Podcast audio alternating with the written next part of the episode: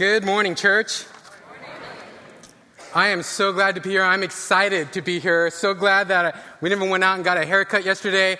Um, really, just in all seriousness, it, it, well, you know, guys like us want to go get. We want to have barbershop moments too. I'm just saying. Um, it's definitely a privilege and an honor to be here, and um, it's very humbling. So let me just lift up a, a, a word of prayer to the Lord as we start. O God of the heavens, we come before you and declare that you are God. And God, we ask this morning that your presence would be especially known in this place, that your Holy Spirit would move, and that really, Lord, that your Holy Spirit would be the teacher this morning. May your word transform us. And Lord, even though I am imperfect, Despite me, let your word be perfect and take deep root within everyone here. So now, Lord God, may the words of my mouth and the meditations of all our hearts be pleasing and acceptable in your sight, O Lord, our rock and our Redeemer. Amen. I'm going to start off today's message with uh, something that we used to do decades ago that was pretty popular and say, uh, God is good right? You know what to say. But if, if we're going to do it, it's got to be with some emphasis. It's got to be with some ump because if we don't, it just, right? Crash and burn. So, you know, and, you know, we're making a statement God is good. Don't we want to say that with, with panache, right? So, let, can you do that with me? All right, let's do that. Ready? God is good. All the time. All the time. God is good. God is good and all the time. That is such a profound statement if you think about it. It makes us stop and ask the question Is God good all the time? Is God good all the time? And this question makes us assess the substance of our faith. Where is our faith this morning? That's the question I'd like to ask. Where is our faith this morning? Have you ever been in a circumstance that makes you question your faith? Has life ever gotten so hard for you that it makes you question your faith? Whether it be something huge or something small. Just these last couple of weeks, uh, two weeks ago, my daughter Naomi, she came down with the flu. She woke up in the morning, it was Martin Luther King, MLK holiday. She woke up, she's like, Daddy, I'm not feeling so well. Let's take your temperature. It was 99. I'm like, come on, right? By 10 o'clock, it was 100. By 12 o'clock, it was 101. By the time we got to the evening, it was 104. And I'm like, oh, okay, okay, okay, okay. Like, you know, you're sick. You're definitely sick. And so we, we came together that night uh, to pray and said, Lord, would you heal us? And my daughter, she prayed that prayer God, we invite you in to, to take this illness away. Two more days pass by, and she's miserable. She's miserable. And you know what it's like some of us have the experience of knowing what it's like to watch your child sick, to see them miserable, and there's not very much you can do about it. And it's miserable for me, it's miserable for her. And at the end of the, at the, end of the third day, she came in tears. She said, Mommy, Daddy, we prayed. Why is God not answering? See, even at a young age like that, we're already faced with circumstances that make us question our faith. And there are things, and there are many more things in our life that's going to make us question our faith. Some of us have dealt with, or are dealing with, or will deal with cancer. Or some of us will go through a life threatening illness and we will pray. And let me just say right now, I hate cancer. Cancer is one of those things, of all the illnesses, it's one of the things that really drives me nuts, and I hate it. It's been too much in our family, too much in friends and family around us, and it's one of those things that I just loathe. And it makes me question. Or what about a chronic illness? Do you have a chronic pain that you have that you have to deal with day in and day out? I know what it's like. I've had two spine surgeries. And every day when you walk and it hurts, and there's, you know, the thing is, people can't see it. You're just in pain, and so they expect you to just bear it. Nobody wants to hear our complaining, right? But that chronic pain is there day in and day out, and chronic pain is like no other but you sit quietly in your pain. Or maybe that pain is loneliness. Maybe you sit in a dark room alone, wondering who's going to be with you. Maybe you're struggling with singleness and, and, and you haven't found the one. And it's getting so bad that you're getting to the point where you actually start to believe, even though you shouldn't, that you're unlovable. There are many circumstances, these are just but a few, that, can, that we can face in life and test our faith. There are so many more addiction, marital strife, financial difficulty, sexual abuse. Sadly, these are all a regular part of our vocabulary these days. And all of these are very real struggles that make us question life and therefore God. And you know what? Habakkuk struggles too. Habakkuk asks, us, asks these same questions and has struggles in his faith. And Habakkuk grows in his faith. And through the book that he, he provided us through, through God's word, he gives us a roadmap as to how we can grow in our faith. As we've been going through the sermon series in Habakkuk, we're almost at the end of the sermon series. We've got more, one more week next week. But chapters one and two in the past few weeks were about Habakkuk's interaction with God. Habakkuk's charge against God, saying, God, this, this circumstance is horrible. There's injustice all over the place. Where are you? God answers. And then Habakkuk says, Whoa, whoa, whoa. God talks back to God, or Habakkuk talks back to God and says, Wait, wait, wait, I don't like that answer. And God answers again. And then we get to chapter 3, and that's where we open to this morning. And this is really special because the whole chapter uh, of chapter 3 is a psalm. You can tell, like, if you've been at church for a while and you've been reading the Psalms, you look at it and you're like, this feels like a psalm, right? If you look at the beginning, there's something called a superscription, right? At the top, in verse 1, it says, hey, a prayer of Habakkuk on the Shigionoth, whatever that is. It's a funny word, the Shigi whatever. Okay? But at the bottom, it says, for the choir master on stringed instruments. Does that sound familiar? Or the real kicker is the word Selah, right? Nobody knows, actually knows for sure what Selah means. Let me just say, I've researched it, we've gone through it, don't know what it means, right? But what we do know is that it's only used in the book of Psalms and here in Habakkuk that tells us and gives us all the clues that this is a psalm and it's special that it's a psalm. Because in the first two chapters that was a that was an interaction even though it was meant to be public later on initially that was a private conversation between habakkuk and god. Once it becomes a psalm in chapter 3 psalms were this was a community psalm. It was meant to be read aloud and sung together in the congregation. So, this, my friends, is the application, is the outworking of chapters 1 and 2. So, it's a very, very special chapter. Will you turn with me to Habakkuk chapter 3 as we dive into this special psalm? It's a short book, it's easy to miss. It's in the minor prophets. You want to go Jonah, Micah, Nahum, Habakkuk. If you went to Zephaniah and Haggai, Malachi, you've gone too far. Or if you've got a Pew Bible in front of you, page 786 full service church here. Habakkuk chapter 3, verse 2. And he starts this psalm by saying, O Lord, I have heard the report of you, and your work, O Lord, do I fear. In the midst of the years, revive it. In the midst of the years, make it known. In wrath, remember mercy. In wrath, remember mercy. Now, this section of the psalm was probably meant to be a chorus for the congregation to sing together. Like if you looked at the original, it's tightly knit together. There's this uh, rhythm that it has, and it actually goes in the midst of the years, revive it. In the midst of the years, make it known. That rhythm that comes through the English actually is there in the Hebrew, which is kind of cool. And the three lines in the midst, in the midst, in wrath. That's all, also the same word in the Hebrew, which is really cool. And so, as a congregation, they were saying, "Hey, Let's do this, Lord. In the midst of the years, revive it. In the midst of the years, make it known. So the question is, what is it that Habakkuk and therefore us asking God to revive? What is it that he's asking God to make known? It's your work. It's your work. In the midst of the years, I've heard your work. Revive it. What's that work? Well, actually, that word for work in the original language, it's a, it's, it's a less common word for the word work. Does that make sense? It's a less common word for the word work, and so it, it sticks out. And it sticks out even more because that word is also in chapter 1. Right? In chapter 1, verse 5, in chapter 1, verse 5, it actually talks about, it has that same word, work.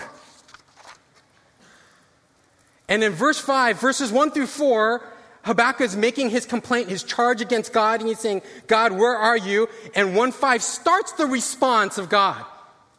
And 1 5 says, Look among the nations. God says, Look among the nations and see, wonder and be astounded. For I am doing a work. Whose work is it? I am doing a work, God's work, in your days. In fact, it actually says, I'm, I'm working a work with the same word over and over again. So that really clues us in. Hey, there's something about this work. So what work is, is verse 5 leading us off to? Habakkuk makes this charge, and then what does five, verse 5 start to talk about? He says, guess what? I'm bringing the Chaldeans, or sorry, the Chaldeans, aka, otherwise known as the Babylonians. And I am going to bring exile to Israel. Wait a second. Let's connect that together just a little bit. If I'm getting this right, Habakkuk is saying, All right, I've heard you. I heard what you're going to do. You're going to use the Babylonians to punish us. And then he says, In the midst of the years, revive it. In the midst of the years, making known. He's saying, All right, God, do it. Do it. Bring it on. How does this prophet go from a place of questioning who God is and questioning God's character and saying, Will you not hear? Will you not save? Why do you either look at the wrong? And come to a place where he says, Now bring it on. Habakkuk is growing in his faith. So then, how do we grow in our faith? How does this growth in faith happen? And he's giving us a roadmap to say, This is how you can grow in your faith. Believe it or not, it's verses 3 to 15. Believe it or not, it's chapter 3, verses 3 to 15 and beyond, is what helped us grow in our faith. Wait a second, what? Isn't that the passage that Jonathan just read? You mean where the God is angry and full of wrath? How is that picture of God going to increase my faith? Yes, I know it's a tough passage to read, and, and in fact, it's not just the imagery that's super hard, but the whole thing is, is really super hard. Uh, a couple of months ago, Jeff Lilly, one of our pastors on, our shepherds on staff, made this statement as he started to preach. He goes, You know, I think, I think Darren takes all the nice passages and the fun passages of the book, right?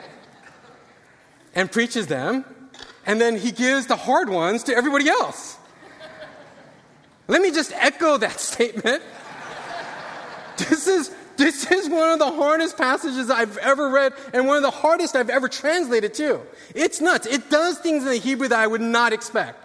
In fact, one commentator says this This poem is one of the most difficult in the Old Testament due to the prevalence of unique grammatical forms, archaic language, highly stylized poetry, succinctness, and cosmic symbolism that is for many, get this, shrouded in mystery.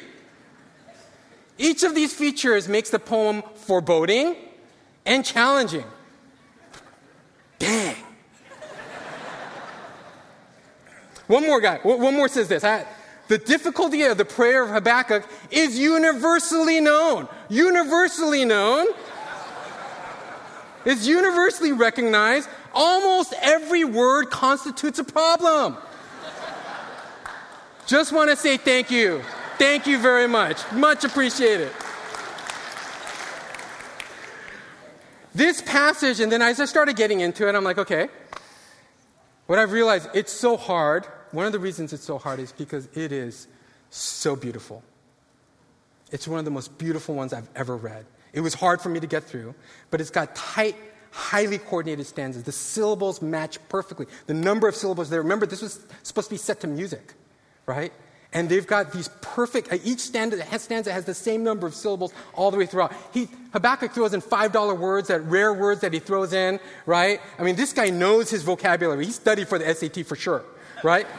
There's, it's got alliteration, it's got rhythm, it's got meter, it's got it all. Let me just say, Habakkuk was a brilliant musician and artist and theologian. So the best posture at any time we have, at any time that we have before God's word is humility, but especially when we have a text like this. Let's not come with preconceived notions or prejudge it. Let's not say, I don't like this passage because God is angry and I don't like that picture of God before we give the passage a chance to teach us something. Amen? You know, when I first got into this, I was like, man, I, I, why did I get this passage? And then I realized it's so rich, it's so full. So much so that I, I wish I could just go through every single piece of it, but I can't. We have the Super Bowl looming. so we have to ask the question why is this passage here? And in order to understand why this passage is exactly here, you have to understand the form of the book. There's a certain way that this book is laid out, and this book is actually called a, is a lament. And there's a particular, particular shape, particular ingredients that happen to make a lament. All the lament psalms, all the lament psalms follow more or less this type of shape. And so the reason this passage is here is because the shape demands it, the form demands it. And, and, and so much, uh, these, these, these uh, ingredients are so common that uh, we've actually been able to just list it and give you a list of what is involved in a lament. Let me go over that just for two minutes here. Okay, so to help us to understand. In fact, uh, the mnemonic that we have to help you remember is ACT DAP. Oh, that's inspired right there, isn't it? ACT DAP. A C T D A P. A C T D A P. A stands for address. Simply means this is the person. There's a, there's a time in the psalm that says addresses who it's talking to.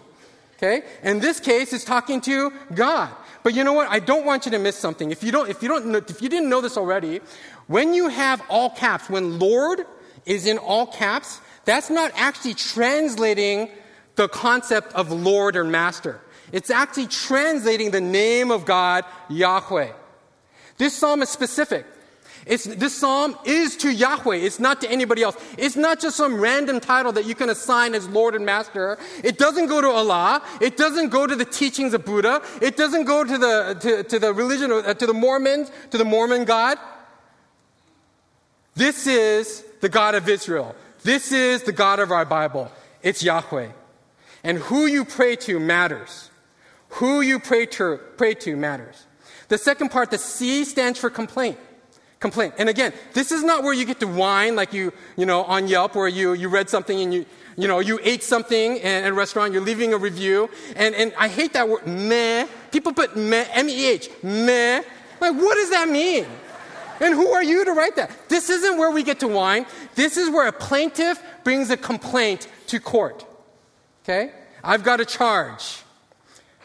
There are various kinds of complaints, and in this particular instance, it's talking about injustice. But other ones, other Psalms talk about loneliness. Don't have to turn there, but uh, Psalm 142 says, Look to the right and see, there is no one who takes notice of me. Wow. No refuge remains to me. Back in the Old Testament, the psalmists struggled the way we did. 40%, more than any other type of psalm, 40% of the psalms are laments. They struggle too. So we have the address, which is in chapter 1. We have the complaint, which also is in chapter 1 and 2, right? This is following a pattern. And then there's usually a trust section. A trust always focuses on who God is and what he has done. Who God is and what he has done. And we'll come back to that. Then there was a deliverance plea, and it says, hey, you know, I'm compla- I, I have this complaint. It stinks. God, get me out of here, or, or I trust you, Lord. And then there's actually a statement that says, God, get me out of here. I don't want to be in this situation anymore. What's amazing about Habakkuk in this lament is there is no deliverance plea. And for me, that's like, whoa, whoa wait, I need my ingredients. How can there not be a deliverance plea? Instead, Habakkuk says, bring it. Bring it. That, my friends, is amazing. And then there's an assurance statement that says, I know that God will do this. And that's actually the bring it on part. In the midst of the, years, make it known. In the midst of the years, revive it. That is the assurance. And finally, what we'll wrap up with next week's uh, message is a promise to praise. P stands for praise. That regardless of the circumstance that we're in, I'm going to praise the Lord anyway. So as we zoom in in verses 3 through 15, we get to this section of trust. And so when you think about like why you, you wonder like why is this here? It belongs here in a lament psalm. It's supposed to be here and it's supposed to focus on God and it's supposed to focus on what God does and who he is. what God does and who He is. And so, what does God do in this psalm? What are some of the things? When we read it, we're like, what is this? Right? But if I start to pick out certain themes that are in this psalm, a certain shape takes place. When if I say Teman and Paran and Cushan and Midian, they're all in the south in the Sinai Peninsula. If I say, if we, if we remind you of pestilence and plague, if I remind you of the raging waters that swept on, if we talk about you trampled the waters with your horses in verse 15, what does that remind you of? What's the imagery remind you of? The Exodus. He's evoking the Exodus. Okay? He's reminding you that it's the Exodus. And for the Israelites, that was, that was the beginning. It's often the Exodus is described in creation type moments. And what's often missed, actually, is another moment that happens uh, at 40 years after the Exodus. They wander for 40 years, and then they go to the promised land, but before they do, God wants to remind them again what He's just brought them through. As they parted the Red Sea, what does God do as they cross the Jordan? He does a little mini one, right? And they cross the Jordan, just like they crossed the Red Sea. It was a reminder. And so we see that in verse 8. Easily missed. Was your wrath against the rivers, Yahweh? Was your, uh, was your anger against the rivers? So when you pair that with the Exodus, you realize he's talking about the Exodus, talking about the Jordan, and finally one more event in Israel's history, which most of us don't know by name, but you know it. It's Joshua's battle in the Ayalon va- uh, Valley. Joshua's battle in the Ayalon Valley. We know it because of what happened there. Joshua says in chapter 10, Joshua chapter 10, 12 through 13, verse 12 says, Joshua's talking. It'd be cool to be Joshua. Look what he, look what he says, right? He says, Son, stand still. I wish I could get my kids to stand still.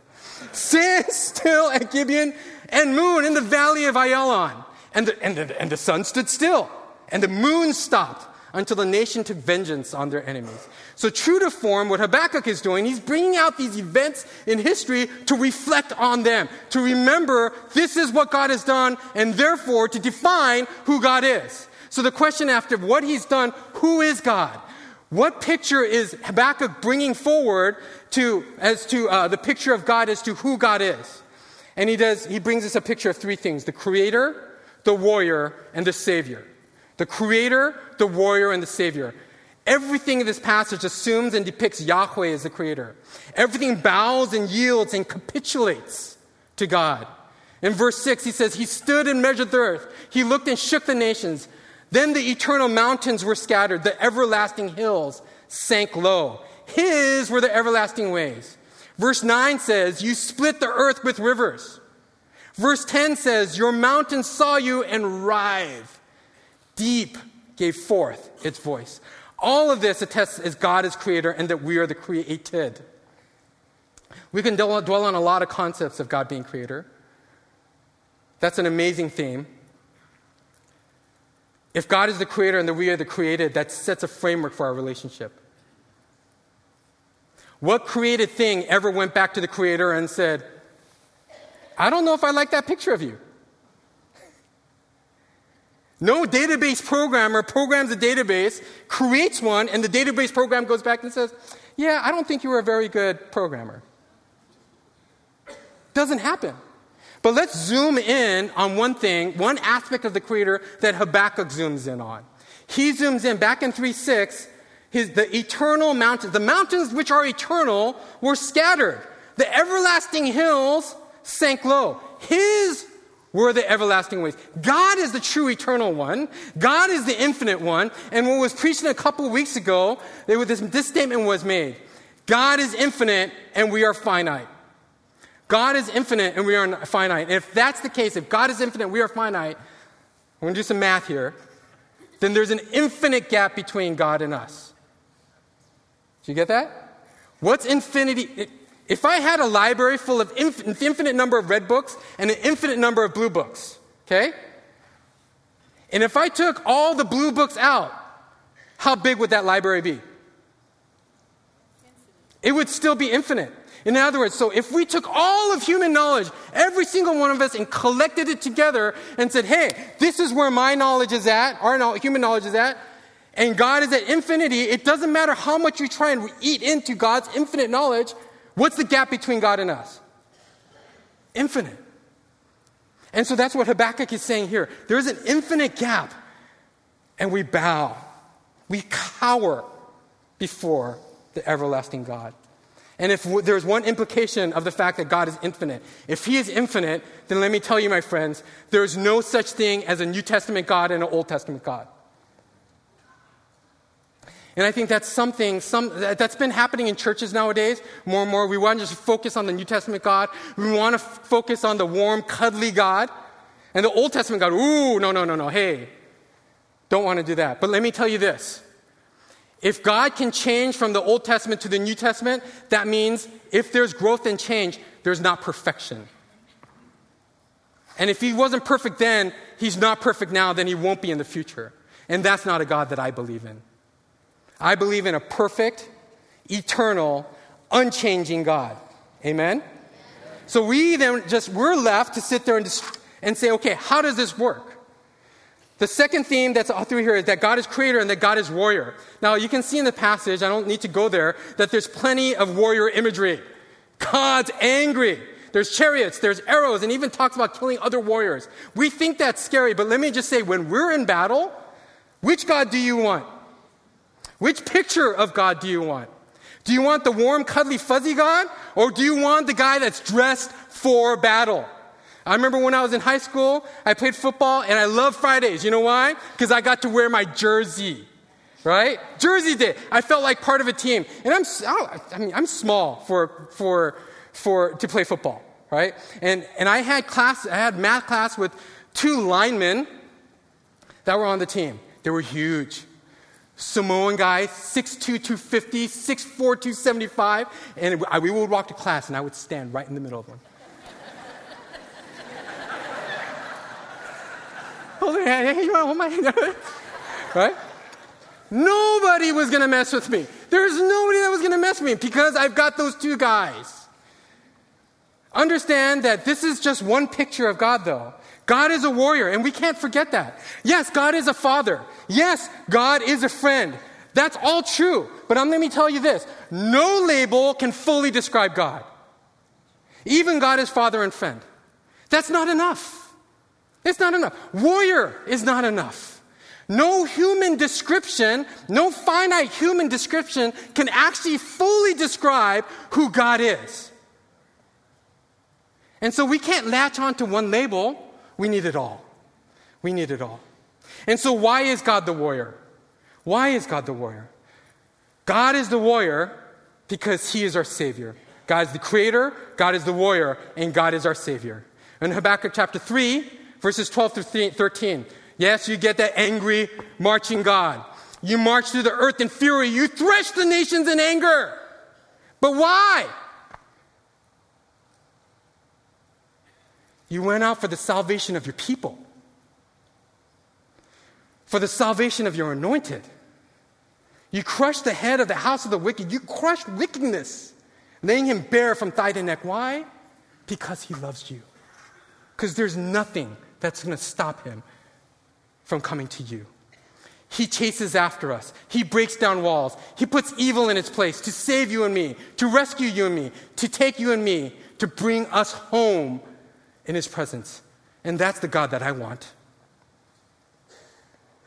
When the movie Taken came out with Liam Neeson, you guys know what I'm talking about? All the da- that was like the patron like saint of all dads. Because you know, when you have a daughter, the first thing you freak out about, like I wanted to buy a gun. As soon as my daughter, oh, it's a girl, we're buying a gun, right? she's not going to get married. She's going to go into a convent. Someone, you better not take my daughter. You better not take my daughter. But if you do, I'm going to be Liam Neeson. I'm going to come after you. I don't know who you are. I don't know what you want. If you're looking for ransom, I can tell you I don't have money. But what I do have are a very particular set of skills, skills that I have acquired over a very long career. skills that make me a nightmare for people like you. That's the God that you want, right? You want the one that's going to chase after you, right? When life is picking on you, when you're in the battle of your life, when sin is pounding you over the head and walls are caving in on you, God can and will rescue you. Nothing can stop God. Not only is he a warrior, but remember, he's the creator. Everything answers to God. So all his power is there for what? To rescue you. We see this in the New Testament too. Even if, even if we don't talk about warrior, right? This concept is in the New Testament in Romans chapter 8, 38 and 39. It says, For I am sure that neither death, nor life, nor angels, nor rulers, nor things present, nor things to come, nor powers, nor height, nor depth, nor anything else in all creation, anything else in all creation will be able to separate us from the love of God in Christ Jesus our Lord. Amen. As we think about these themes and this impending judgment that, that we're saying, bring it on, as I was reading this passage, there's one more thing that, that struck me. Again, the grammar is really tough, one of the hardest passages I've ever translated. And one of the things that made it hard is I don't want to get too far into the Hebrew, okay? But in Hebrew, there aren't necessarily verbs that, are exa- that mean exactly this tense. I know that's weird, okay? But there are some verbs that are reserved for future tense and that are often used as future tense, but can still be used in the past, and some that are usually used in the past tense that are reserved for the future. This one goes all over the place. There's past, present, and future everywhere. And I'm like, and you don't see that in the English translation because they smooth it out talking about the past, right? But what's actually happening here when I read it, I'm like, is he talking about the Exodus? I thought he was talking about the Exodus, but why you flip to a f- future tense all of a sudden? Right? Why is this talking about the present? Why is this talking about the future? I was dumbfounded until it hit me. Is God talking about the, is Habakkuk talking about the Exodus? Is he talking about the Im- impending exile that's going to come on Israel? Is he going to talk about the impending uh, punishment of Babylon for exiling Israel? And the answer is yes. All of the above. Why? It's pitched in this eternal way of speaking because what God does in the past forms an understanding of his identity to us in the present. And that, my friends, that picture of who God is right now from who he was in the past is what gives us hope for the future.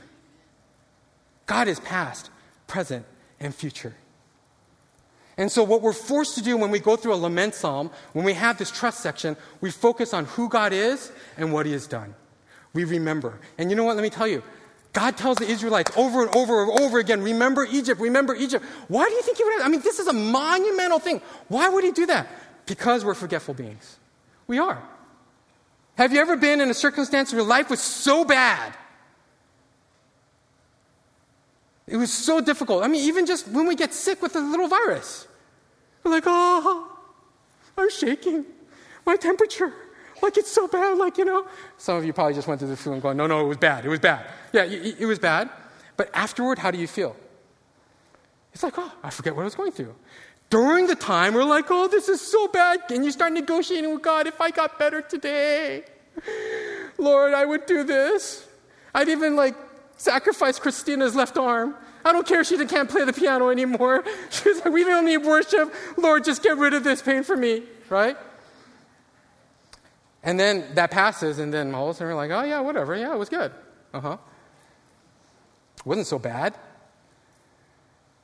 So, I, as I wrap up this morning, I want to encourage you to build things that help you remember who God is and His faithfulness to you in your life. What has God done in your life? Find a way to say, hey, I'm going to remember this. Some of us might do it through journaling. Okay? You might have a paper journal, right? You might have a paper journal and you might write it in. I can't do paper. My handwriting really stinks. I can't read what I've written down 10 years later. I can't do it.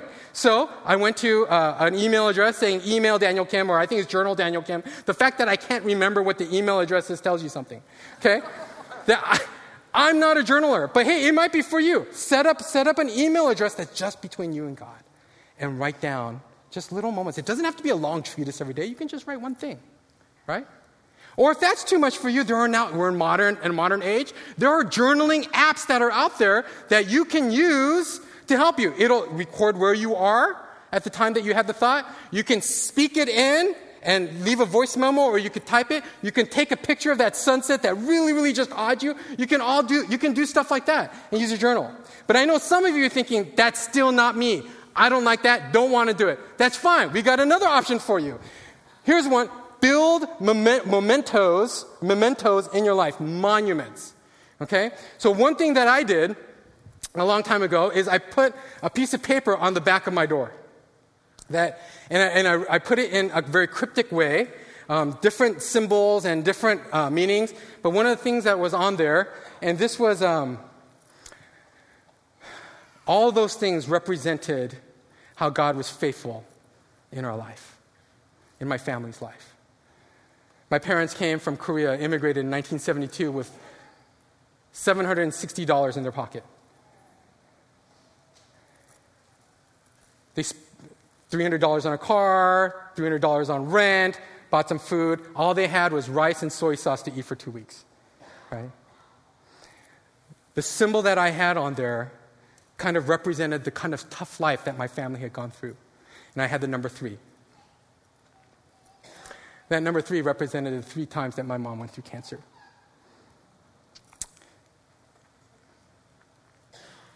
And I remember when my dad told me that said, I remember coming, I still remember perfectly. My dad brought me into his room and he said, Dad, or Daniel, your, your mom has cancer again for the third time. I remember going back into my room and, and, and taking a book and just throwing it as hard as I could against the wall. We've already gone through it twice. Why one more? But all that is a testimony to God's faithfulness. Whether she survived or not, let me tell you, if I put that piece of paper on my, wall, on my door today, it would have the number four on it. And in the, in the letters LT for liver transplant. And she's still with us today. But guess what? She's not going to be with us forever. She's not. Nobody lives forever. But God, from times past, from Korea, through cancer, through all different things, God has been faithful. And I needed, think about this. How traumatic are those things in life? I still needed a reminder to put on my door. You can do it in every way. You can put a little rock, right? They put rocks all over the place in the Old Testament. I'm like, I don't know, what's the deal with rocks? They wrote on rocks, they put them there, they, they divided things with rock. You can put it on your mantle. You can put a date on it, a number on it, some, anything just between you and God. Dan Crane's got one of the best ones I've ever heard when in the team teaching meetings, and he says, Oh, this is what I've done. And uh, there is a picture in his house. You don't know which one it is. And he's, I, I said, Hey, you know, I'm just going to invite the congregation to come over your house. And, and, and he said, Yeah, yeah, have them all come over. Yes, yes. So come over to Dan Crane's house and try and pick out which picture is that memento for him. That is a picture of when he almost died. That's pretty cool. He just, there's a picture there. So every time he walks by, he sees that. Build mementos, build things in your life to remember, to remind yourself of who God is and what He's done. And even if that is too hard, you're like, I don't even want to do that, don't worry about it. We got another thing for you, okay? Remember how God says uh, in the Bible over and over to, uh, to the Israelites, remember Egypt, remember Egypt, remember Egypt. He sets up all these festivals, the, the, the boring part of the Old Testament that you don't want to read. On the seventh day, you're going to do this and feast unto the Lord. You're like, ah, ah, ah. Well, those are really important, right? One is the Passover feast. The Passover feast commemorated when God came to Egypt and released the Israelites. How? Through wrath and anger. What happened? God was going to wipe out all the firstborn, except for the people who had the blood of the Lamb on their doorpost, and he passed over. That, my friends, is the perfect picture of in wrath, remember mercy in wrath, remember mercy. Right? And so we're asked to remember that Passover. Why? Because on that special day, on a night, thousands of, uh, hundreds of years later, Jesus would come and celebrate what we now call the Lord's Supper. But what was that day? It was the Passover. He came for the Passover feast. And he says, he breaks the bread and he says, Do this in remembrance of me. You no longer need to remember Exodus anymore. You no longer need to remember these other things. I am your Passover lamb. And so, will you remind yourself? So, like I said, if you don't want to do any of those things, we do communion once a month at church, right? And that's actually why we're having communion today. to take this moment to say, to remind yourself and say, hey, it's not a, t- it's not a cognitive remembrance, all right? It's not something that just say, oh, I remember these things. It's a time that we can dynamically live again and remember. Do you remember what it was like to be in sin? Do you remember what it's like to have the walls coming in on you? Do you remember those times in life where things got tough? Communion is a time for us to remember. Communion is a time for us to go through that history with God once again.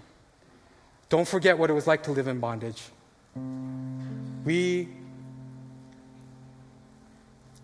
were in bondage. We were being held captive under the penalty of sin, which is death.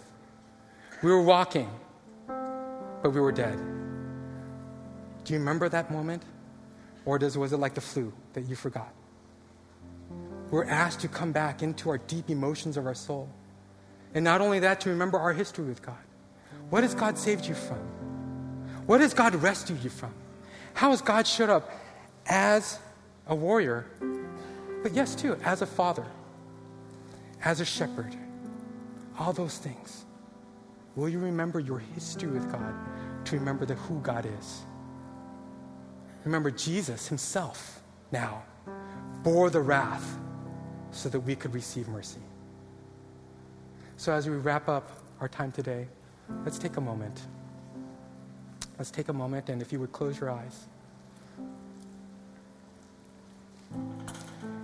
Would you review your history with God? What has God saved you from? What has God rescued you from?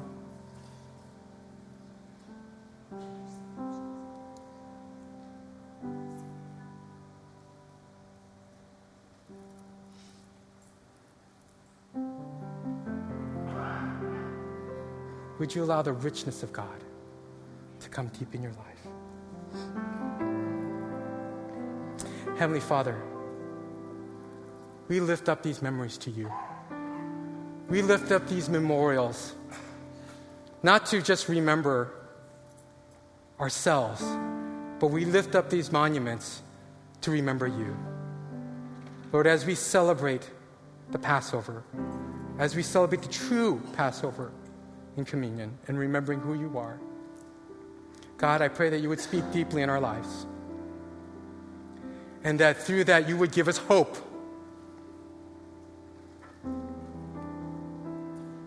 That we might move on from our circumstances. We might move on from our hardship. We might move on from our suffering. To you be all the glory. In Jesus' name we pray. Amen.